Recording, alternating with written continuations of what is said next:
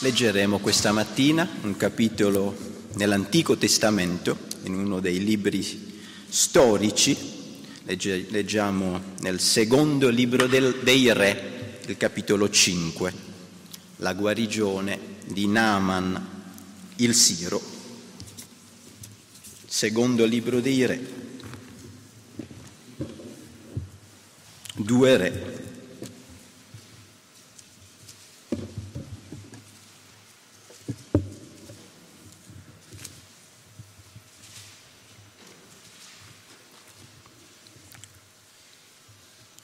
Capitolo 5.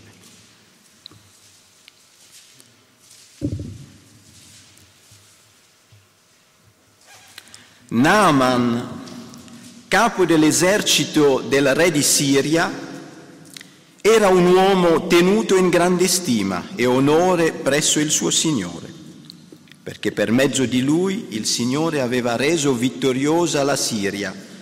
Ma quest'uomo, forte e coraggioso, era lebroso. Alcune bande di Siri, in una delle loro incursioni, avevano portato prigioniera dal paese di Israele una ragazza che era passata al servizio della moglie di Naaman. La ragazza disse alla sua padrona, Oh, se il mio Signore potesse presentarsi al profeta che sta a Samaria,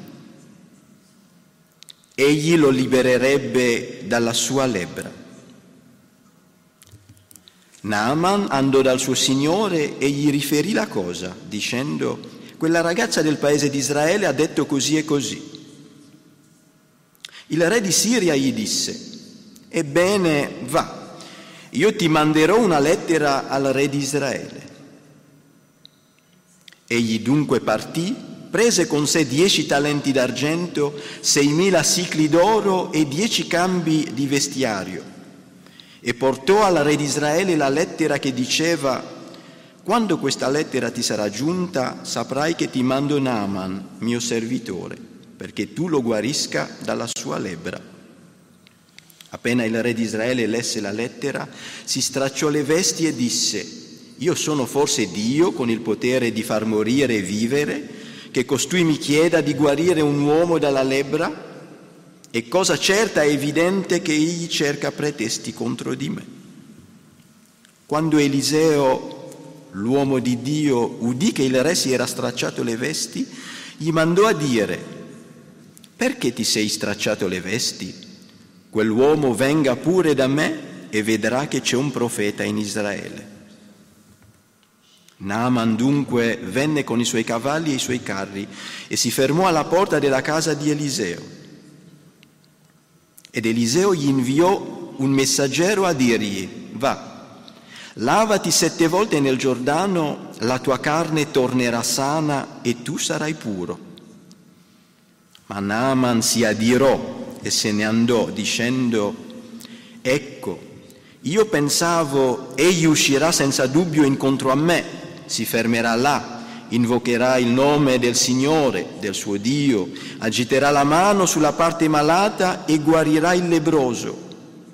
I fiumi di Damasco, l'Abana e il Parpar non sono forse migliori di tutte le acque di Israele? Non potrei lavarmi in quelli ed essere guarito? e voltatosi se ne andava infuriato. Ma i suoi servitori si avvicinarono a lui e gli dissero, Padre mio, se il profeta ti avesse ordinato una cosa difficile, tu non l'avresti fatta? Quanto più ora che egli ti ha detto, lavati e sarai guarito. Allora egli scese e si tuffò sette volte nel giornano secondo la parola dell'uomo di Dio e la sua carne tornò come la carne di un bambino. Egli era guarito.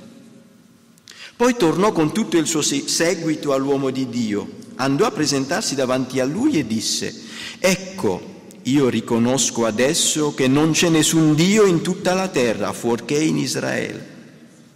E ora ti prego, accetta un regalo dal tuo servo ma Eliseo rispose, come è vero che il Signore vive di cui io sono servo, io non accetterò nulla. Naaman insisteva perché accettasse, ma egli rifiutò.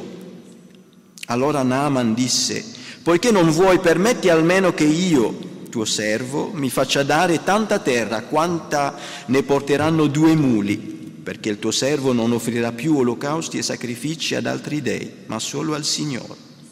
Tuttavia il Signore voglia perdonarmi una cosa, al tuo servo, una cosa al tuo servo. Quando il re mio Signore entra nella casa di Rimmon per adorare e si appoggia al mio braccio, anch'io mi prostro nel tempio di Rimmon. Voglia il Signore perdonare me, tuo servo, quando io mi prostrerò così nel tempio di Rimmon. Eliseo gli disse, vai in pace. Egli se ne andò e fece un buon tratto di strada, ma Ghiazzi, servo di Eliseo, uomo di Dio, disse fra sé, ecco, il mio Signore è stato troppo generoso con Naaman, con questo Siro, non accettando dalla sua mano quanto egli aveva portato, come è vero che il Signore vive, io voglio corrergli dietro e avere da lui qualcosa. Così Gheazzi corse dietro a Naaman e quando Naaman vide che gli correva dietro, saltò giù dal carro per andargli incontro e gli disse, va tutto bene? Egli rispose, tutto bene, il mio Signore mi manda a dirti, ecco, proprio ora mi sono arrivati dalla regione montuosa di Efraim due giovani dei discepoli dei profeti. Ti prego, da loro un talento d'argento e due cambi di vestiario. Naaman disse, ti prego, accetta due talenti. Ed egli e gli fece premura, chiuse due talenti d'argento in due sacchi con due cambi di vestiario e li caricò addosso a due dei suoi servi, che li portarono davanti a Gheazzi. Giunto alla collina, Gheazzi prese i sacchi dalle loro mani, li ripose nella casa e rimandò indietro quegli uomini che se ne andarono. Poi andò a presentarsi davanti al suo Signore poi andò a presentarsi davanti al suo Signore. Eliseo gli disse, da dove vieni Gheazzi? Egli rispose, il tuo servo non è andato in nessun luogo. Ma Eliseo gli disse, il mio spirito non era forse presente laggiù? Quando quell'uomo si voltò e scese dal suo carro per venirti incontro? E forse questo è il momento di prendere denaro, di prendere vesti, uliveti e vigne, pecore e buoi, servi e serve? La lebbra di Naaman si attaccherà perciò a te e alla tua discendenza per sempre. Geazzi uscì dalla presenza di Eliseo tutto lebroso, bianco come la neve. Fin qui la parola del Signore. Questa mattina ho voluto leggere tutto questo capitolo, ma ovviamente non ho l'intenzione di, di, commentare tutto il capitolo, soltanto voglio attirare la vostra attenzione questa mattina per la nostra comune istruzione ed edificazione su tre cose che troviamo fra le altre cose in questo capitolo. Prima la testimonianza di un'umile serva e poi il modo insolito di guarire e di salvare di Dio e poi l'avidità di Gheazzi, il servo del profeta. La testimonianza di un'umile serva questa è una grande storia nell'Antico Testamento. Gesù da qualche parte nel Nuovo Testamento ricorderà agli uomini del suo tempo questo episodio, ricordando ai, suoi, ai uomini del suo tempo di come eh, eh, al tempo di Naaman c'erano molti lebrosi in Israele, ma Dio guarì soltanto Naaman il Siro. Questa è una grande storia. In questo episodio Dio mostra la sua gloria guarendo e salvando un uomo pagano, un idolatra, un uomo che è potenzialmente un nemico del popolo di Dio, perché è capo di un esercito, un esercito che due capitoli più avanti troverete che la, la Siria viene in guerra contro Israele. Dio mostra la sua bontà, Dio mostra la sua generosità e Dio mostra la sua grazia nel guarire e nel salvare quest'uomo, quest'uomo che non apparteneva al popolo di Israele, quest'uomo che addirittura era il capo dell'esercito del re di Siria e che, e che eh, che vuol dire che casomai se la Siria dovesse venire in guerra contro Israele, quest'uomo sarebbe stato in prima fronte a combattere contro il popolo di Dio. Dio mostra la sua gloria nel guarire e nel, sal- e nel salvare quest'uomo, questo pagano, questo nemico di Dio e del popolo di Dio. Ma tutto inizia con la testimonianza di una umile serva israelita che vive in Siria il testo inizia col dire che questa ragazza, questa serva che lavorava a casa di Naaman, era una ragazza che è stata presa come prigioniera da un gruppo di, di da una banda di soldati che durante un'escursione hanno rapito questa, uh, questa, ragazza e perciò gli hanno fatto un grande torto e l'hanno portato, l'hanno portato nel, presso di loro, nel loro popolo e questa ragazza si ritrovò come serva nella casa di un uomo straniero al di fuori del suo paese. Il testo non ci dice questa ragazza che sentimenti provava verso questo popolo che l'aveva rapito e l'aveva portato altrove per poi fare di lei una serva. Provava rancore verso i siri o provava rancore verso la, le persone dove lei lavorava, provava odio per coloro che l'hanno rapito facendola un grande torto e portandoli in un paese straniero. Il testo non ci dice granché sul, sullo stato mentale, su, sui sentimenti di questa ragazza verso questo popolo straniero che l'aveva preso come prigioniera di guerra e l'avevano portato fuori del, del suo paese, dai suoi parenti, dai suoi affetti, eccetera, eccetera. Ma la ragazza ha un desiderio di bene verso l'uomo dove lei lavora come servo.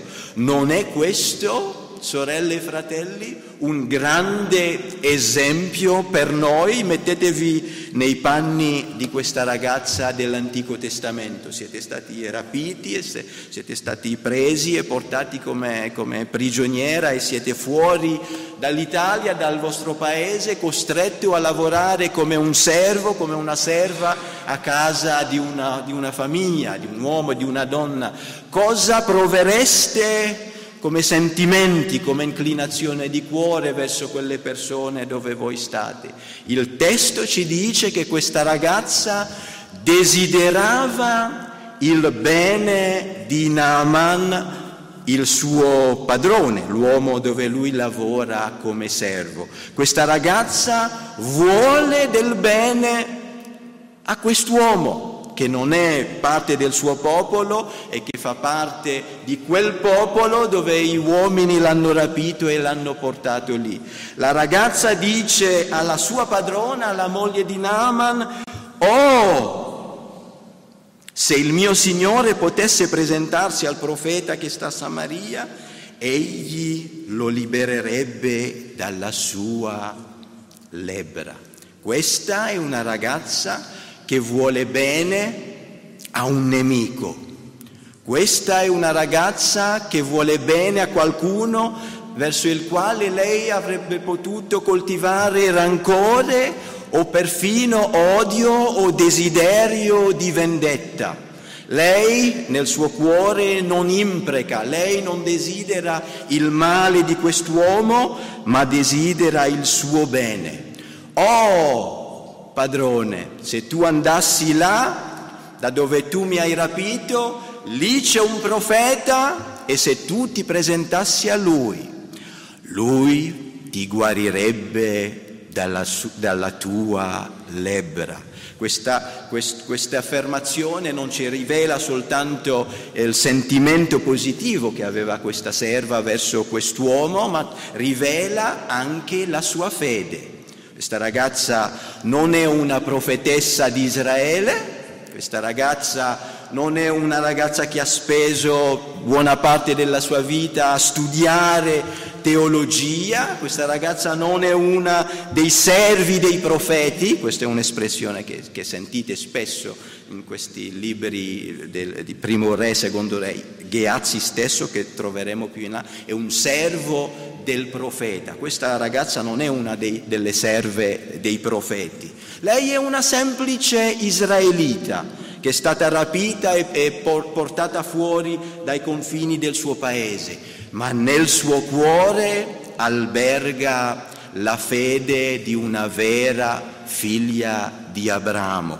Non soltanto lei ama quest'uomo, dove lei lavora come servo, ma lei ha la vera fede nel suo cuore. Lei sa che in Israele dimora e regna un Dio che può guarire Naaman dalla sua lebbra.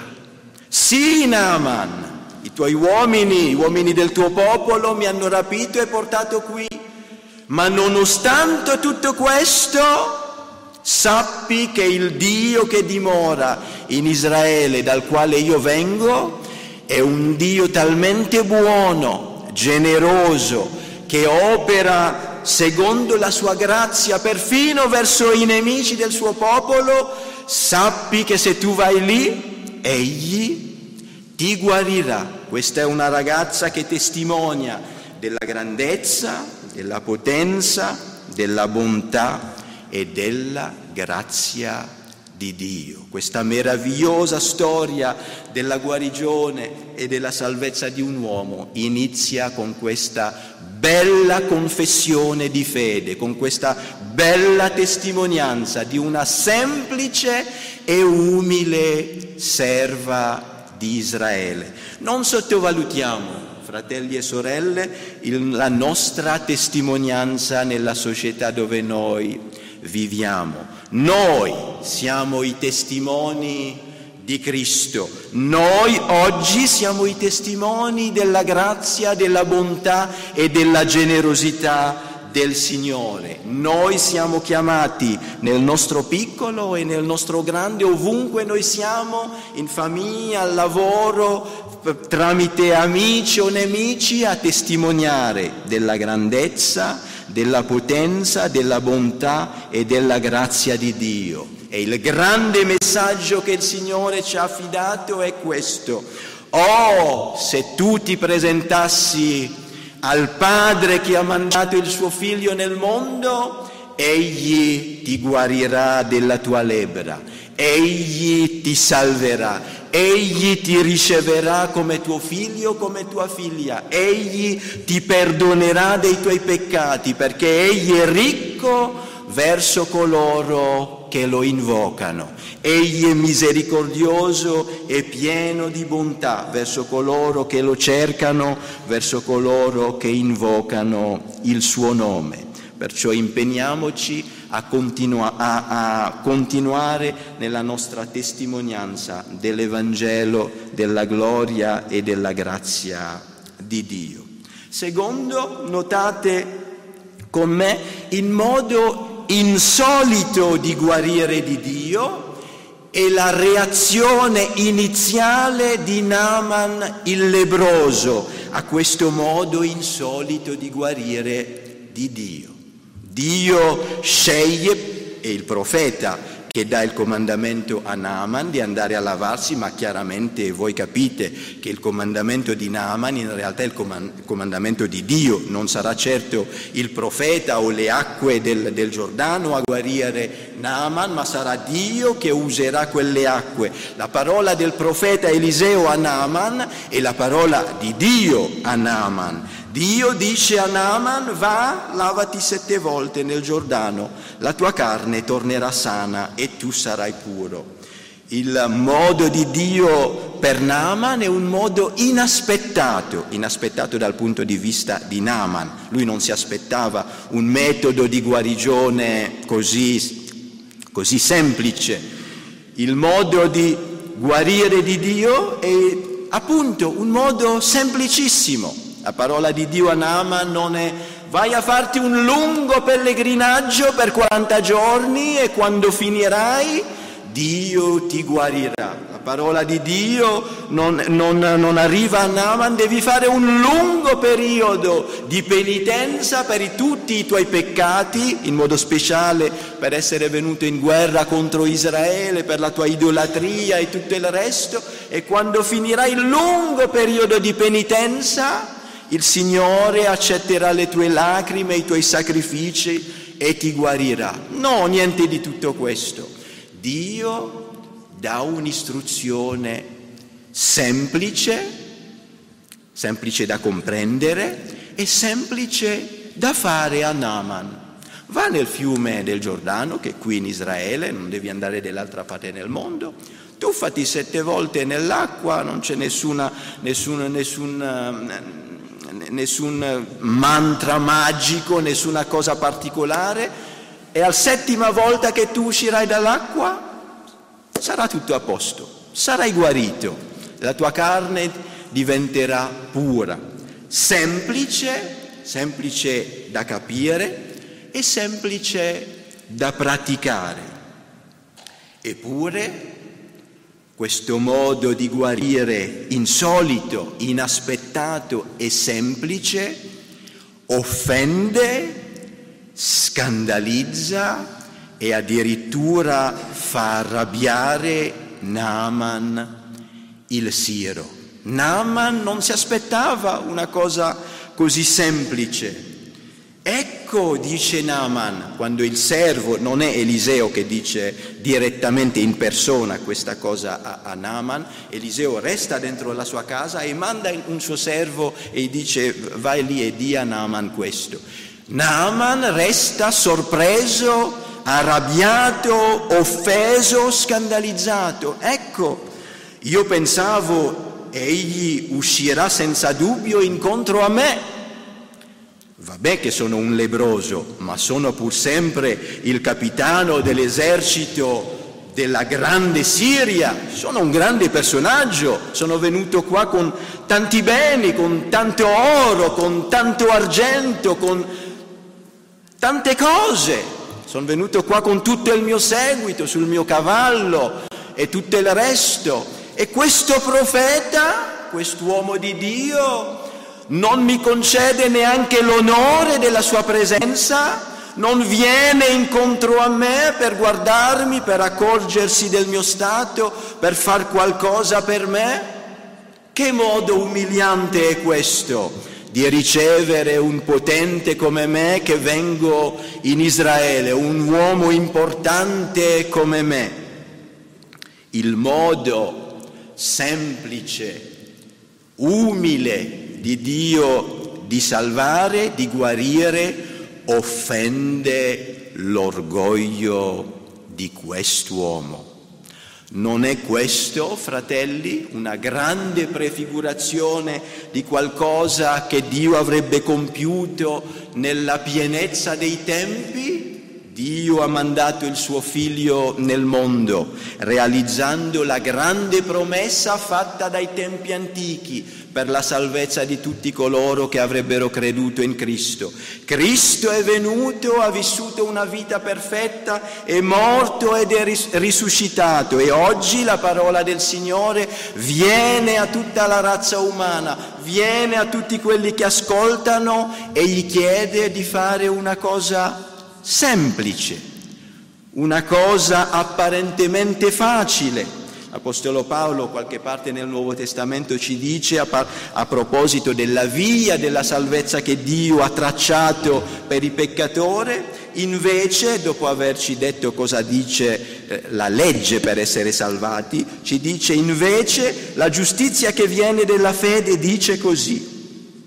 Non dire in cuore tuo chi salirà in cielo, questo è far scendere Cristo, né chi scenderà nell'abisso, questo è far risalire Cristo dai morti.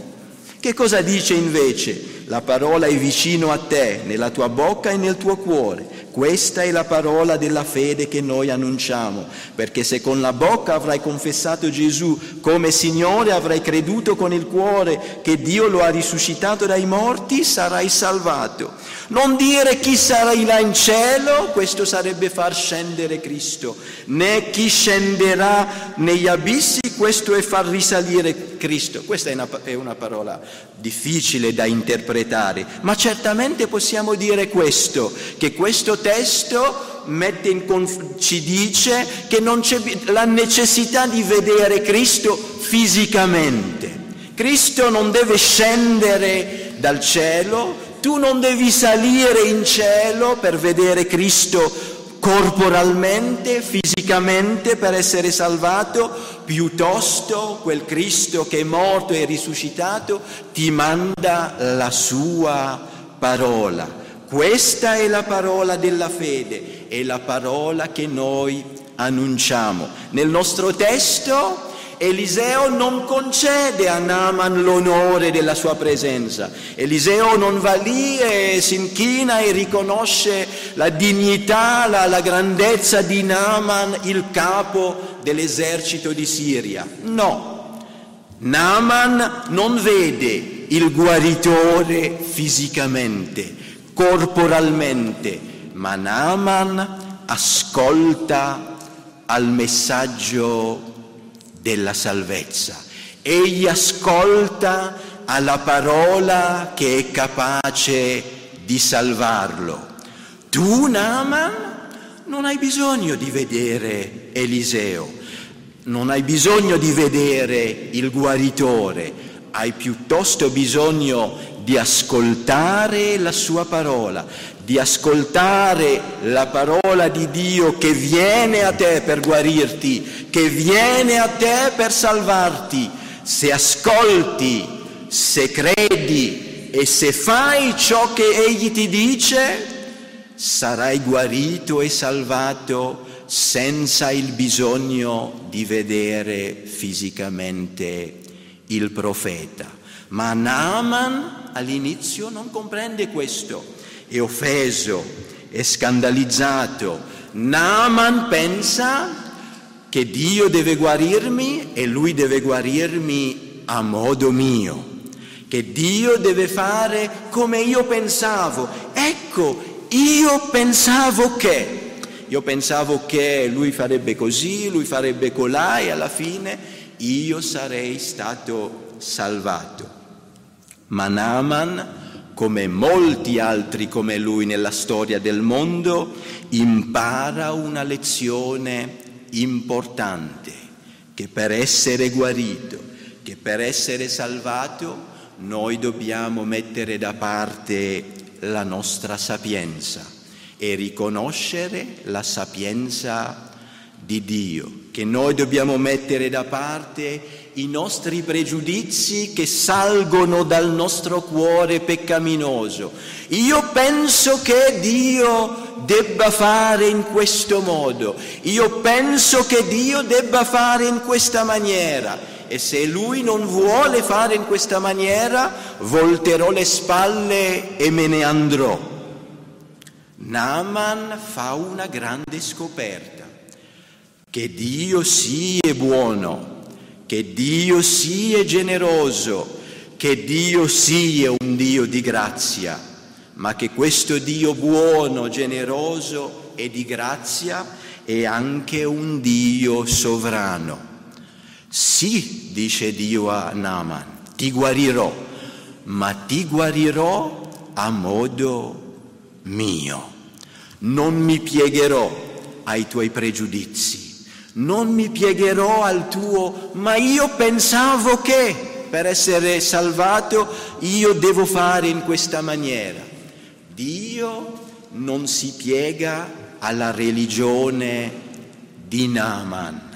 Il Vangelo, l'annuncio della salvezza di Dio, l'annuncio della salvezza di Cristo, non si piega dinanzi alla religione dell'uomo, ma gli uomini, le donne, come voi, come me, come Naman, come tutta la razza umana, per essere guarito, per essere salvato, dobbiamo mettere da parte la nostra sapienza, le nostre parole, le nostre opinioni, il nostro mo- modo di vedere e di concepire le cose, dobbiamo rinunciare alla nostra sapienza, dice un testo del Nuovo Testamento, chi pensa di essere saggio riconosca di essere stolto, perché Dio ha annullato la sapienza di questo mondo.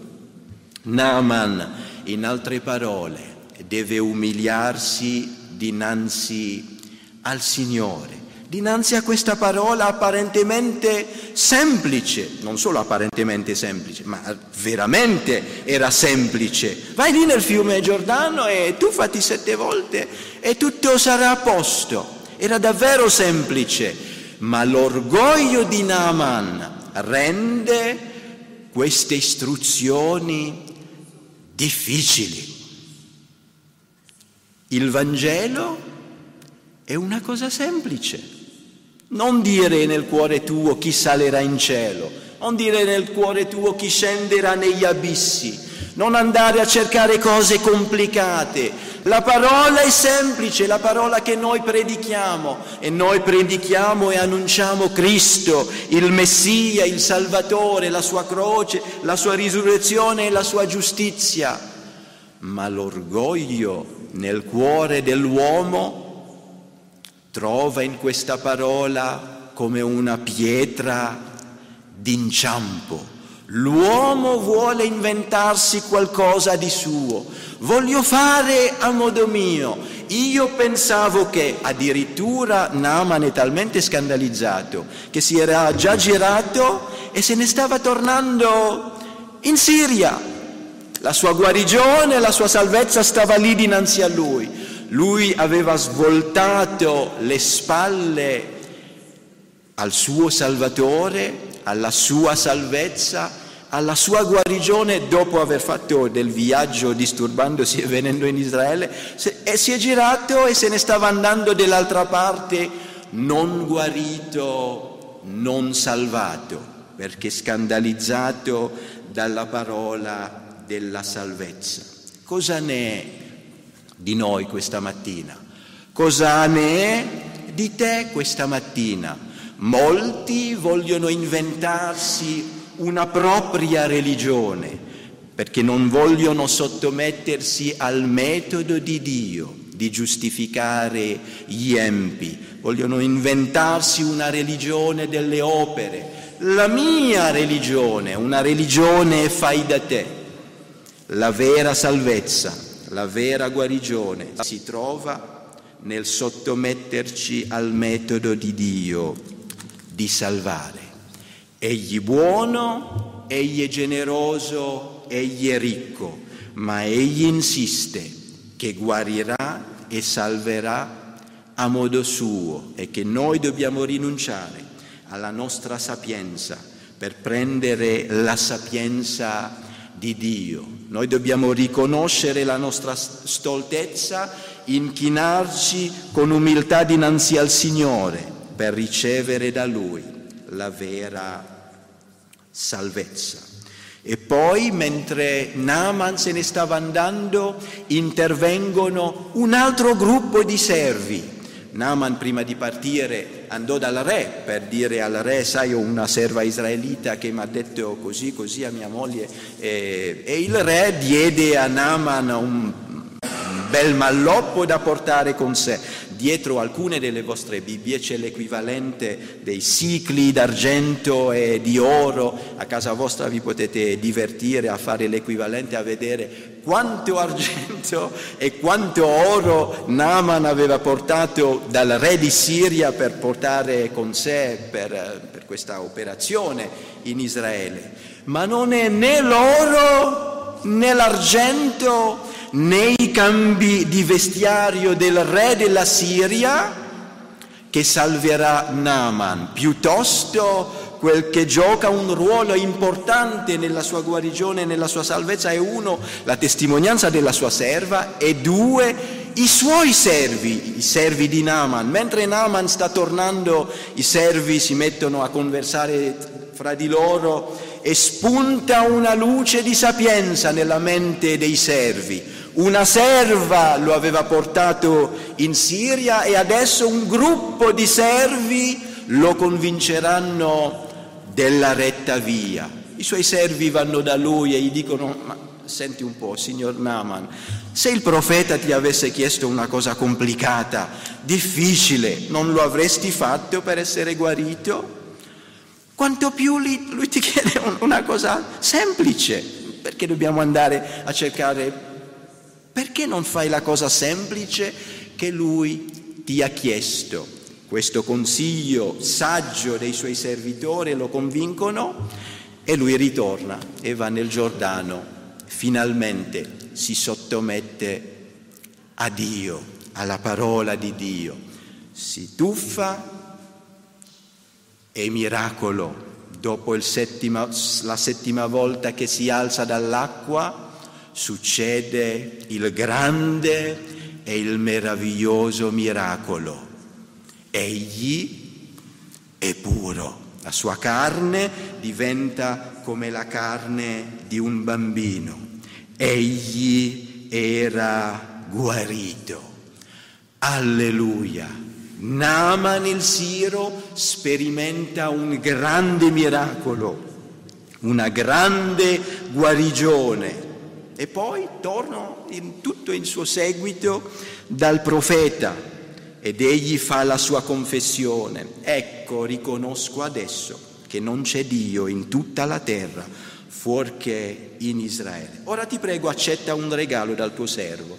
Naaman giustamente, eh, spinto dalla sua riconoscenza per questo grande miracolo nella sua vita che lo ha liberato da un gran male, da un grande peso, vuole dare qualcosa come riconoscenza al profeta. Ho portato queste cose, ti prego, accetta questo regalo, ma il profeta del Signore rifiuta, come il vero che il Signore vive, di cui sono servo, non accetterò nulla. Naaman insiste, ti prego, accetta qualche cosa. E il profeta, nonostante tutta l'insistenza di Naaman, rifiuta, come è vero che il Signore vive. Io non accetterò niente da te. Il testo non ci dice perché eh, Eliseo non vuole ricevere, non vuole accettare tutto questo ben di Dio, tutti questi beni o anche parte dei beni, che, soltanto parte dei beni che lui, che Naaman ha portato dal suo paese.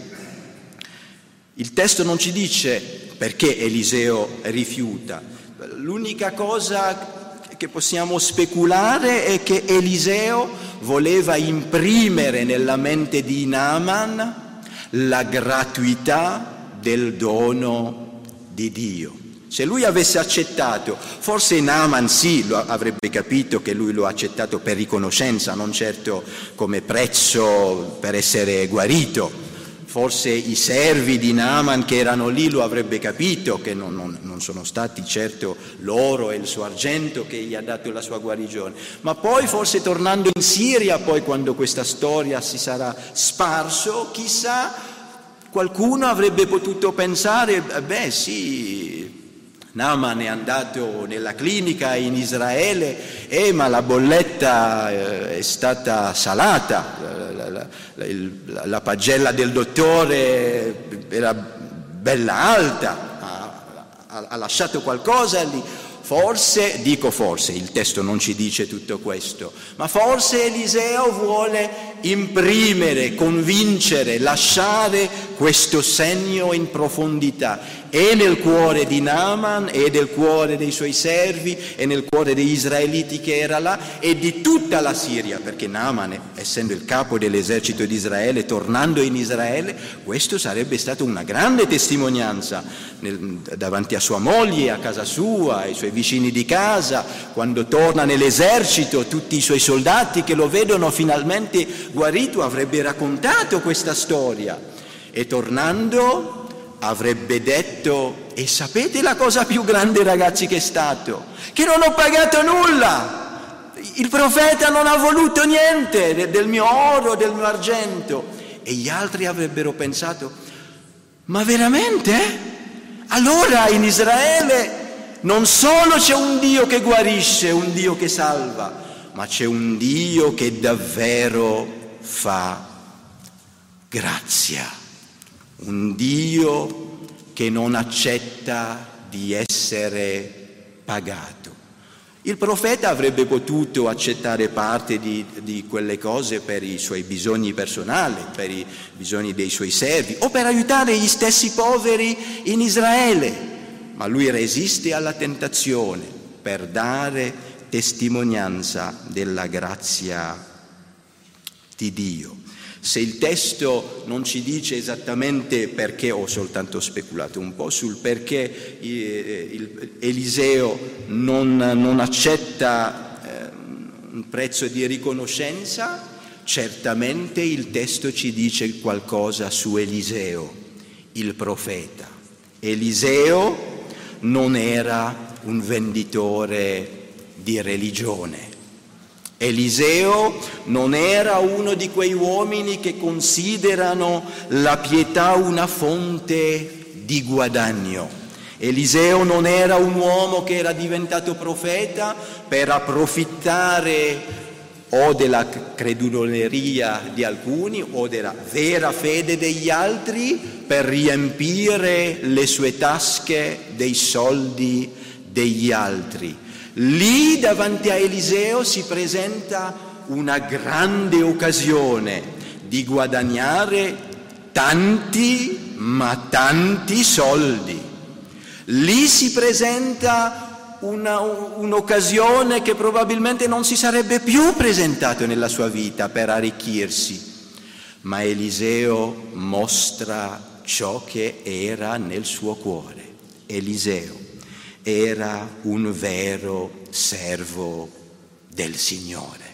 Eliseo era un vero profeta e il vero servo del Signore è uno che serve il Signore in modo disinteressato, è uno che serve il popolo di Dio perché ama il popolo di Dio e non vuole approfittarsi degli altri per arricchirsi, Eliseo è un vero profeta. Non c'è anche qui, fratelli e sorelle, una grande lezione per noi, ma purtroppo questa storia non finisce con la generosità, la bontà, la grazia di Dio e qualcosa sul carattere di Eliseo.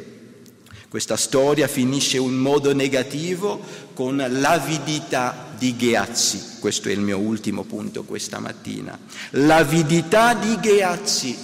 Eh, Eliseo aveva un profeta, eh, ah, Eliseo aveva un servo, Eliseo non aveva un profeta, Eliseo aveva un servo che aveva visto, aveva mm, assistito a tutta la scena, ma soprattutto che aveva visto i sacchi pieni di argento e di oro. E purtroppo il servo del profeta non è come il profeta.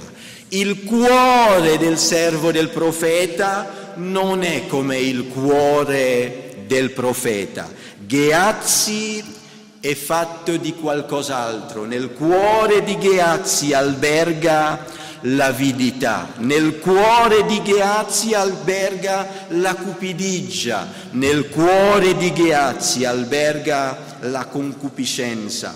E quando la tentazione che prima era davanti a Eliseo si presenta davanti a Gheazzi, Purtroppo quest'uomo soccombe alla tentazione, egli decide di rubare, anche se il testo non usa la parola rubare, è di fatto quel che lui fa, perché il profeta non lo aveva autorizzato ad andare da Naaman a chiedere, eh, a chiedere dei, del, dell'argento, lui ruba e questo servo cede alla tentazione di mentire. Uno, lui deve mentire a Naaman, perché il profeta non lo ha mandato indietro per dire a, Nam, a Naaman, ecco sono venuti dei, questi, questi, miei discepoli, hanno i loro bisogni, perciò dammi un, un ciclo di argento che io possa avere qualcosa da dare ai miei servi. Lui mente prima a Naaman e poi dopo mente al profeta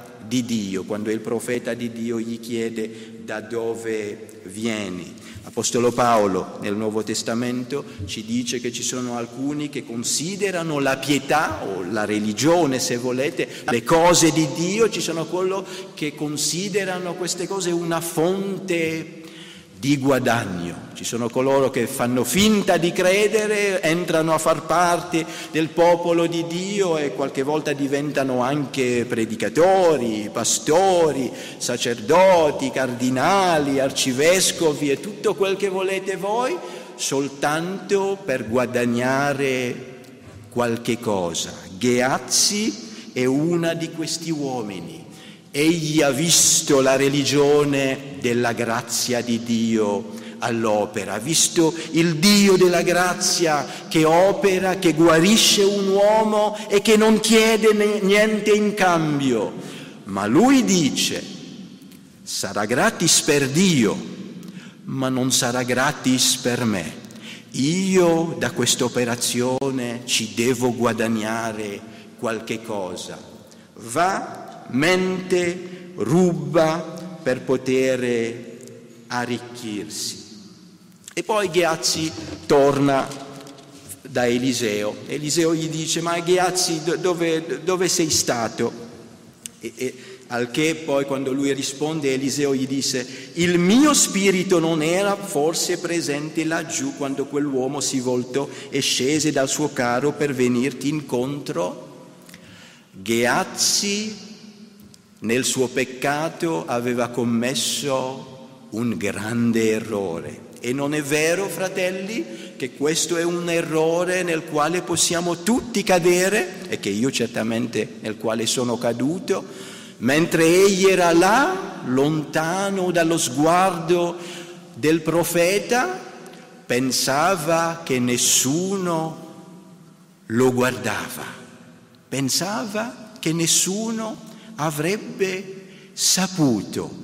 Andrò lì e farò questa cosa, poi Naaman e i suoi servi torneranno nel, nel, loro paese. Mi stupisce che lui porta due ragazzi con lui, senza pensare a questi due mi potrebbero tradire, in, in modo particolare perché lui in tutta quella operazione tutto quell'argento che lui prende da Naaman non è che ne dà un poco ai due ragazzi, perché per fare questa operazione lui porta due, due, ragazzi con lui. Non è che strada facendo lui dice a questi due, beh, siete stati con me, abbiamo collaborato insieme, tu prenditi questo, tu prendi... A, a lui non gli viene, nella sua cecità, non gli viene in mente che quei due potrebbero tradirlo, quei due potrebbero dire l'un l'altro noi l'abbiamo aiutato ma noi che cosa ci abbiamo guadagnato? Adesso ce ne torniamo da lui e gli diciamo senti un po' Gheazzi, qualcosa dobbiamo guadagnare pure noi, guarda che se non ci dai qualcosa noi andiamo dal profeta e,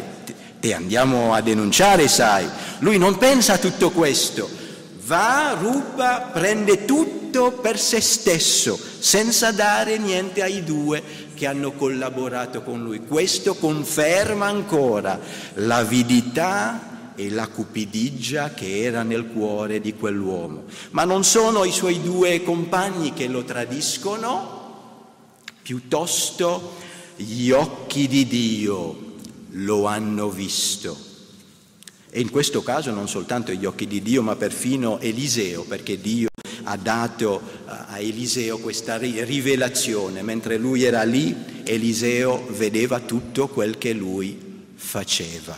Non è vero, fratelli, che se potessimo vivere con la consapevolezza che ovunque siamo, vicino dal profeta o lontano dal profeta, ci sono gli occhi di uno che vede sempre tutti e ovunque, che ci vede all'esterno e che ci vede all'interno, colui che sa ogni cosa di noi. Non è vero che se potessimo vivere in, nella consapevolezza di questo fatto, peccheremmo tutti di meno, molto di meno, quest'uomo si illude, accecato dalla sua avidità, si illude che ciò che lui sta facendo resterà nascosto, ma Dio lo ha visto e il profeta lo ha visto. E non ha commesso soltanto l'errore di prendere del denaro, di accumulare ricchezze in modo ingiusto, lo ha fatto in un momento sbagliato lo dice il profeta. Il profeta non gli rimprovera soltanto per avere accapparato delle ricchezze in modo ingiusto, ma lo rimprovera per il momento nel quale l'ho fatto, per le cose che stavano succedendo attorno a lui nella vita del popolo in Israele. Il profeta gli dice verso la fine del capitolo, e forse questo è il momento di prendere denaro, di prendere vesti, uliveti, vigne, pecore, buoi, servi e serve? Ti sembra questo, Gheazzi, il momento di accumulare soldi a casa tua? Il momento rendeva il suo peccato ancora peggiore? Questa è una domanda retorica, naturalmente quel che il profeta stava dicendo a Gheazie, non hai capito che questo non è il momento per accumulare tesori sulla terra a casa tua, questo non è il momento, Gheazzi, per accumulare oro, argento, soldi, ricchezze di questa vita. Voglio concludere con questa considerazione, fratelli e sorelle. Se non è il momento di accumulare le ricchezze di questa vita come fa Gheazzi, che momento è? Se Ghiazzi avesse chiesto al profeta, vabbè, non è il momento di... Allora, Eliseo, che momento è allora? Che cosa, cosa bisogna fare? Che momento è? E questo dobbiamo fare dice l'Apostolo Paolo ai Romani 13, 11, 14, consci o consapevoli del momento cruciale. Questo dobbiamo fare, consci del momento cruciale. Che momento è oggi? Che momento siamo in questi giorni, in questo secolo nel quale noi stiamo vivendo? È ora ormai che vi, dal, vi svegliate dal sonno, perché adesso la salvezza ci è più vicina di quanto credemmo. La notte è avanzata, il giorno è vicino. Gettiamo dunque via le opere delle tenebre e indossiamo le armi della luce. Comportiamoci onestamente come in pieno giorno, senza gozzoviglie e ubriachezze, senza immoralità e dissolutezze senza contese e gelosie, ma rivestitevi del Signore Gesù Cristo e non abbiate cura della carne per soddisfarne i desideri. Consci del momento cruciale è questo che noi dobbiamo fare. E per questo è detto, risvegliati, o tu che dormi, e risorgi dai morti, e Cristo ti inonderà di luce. Efesini 5, 14. Che momento è? È il momento che vi svegliate dal sonno, è il momento di rivestirci delle armi della luce. Che momento è? È sempre il momento giusto per i discepoli di Cristo accumulare un tesoro nei cieli, dove la ruggine non possa danneggiare i beni che accumuliamo e dove i ladri non possono rubarci e privarci di quei beni che noi accumuliamo non sulla terra, ma nel regno dei cieli. Amen. Rivolgiamoci al Signore.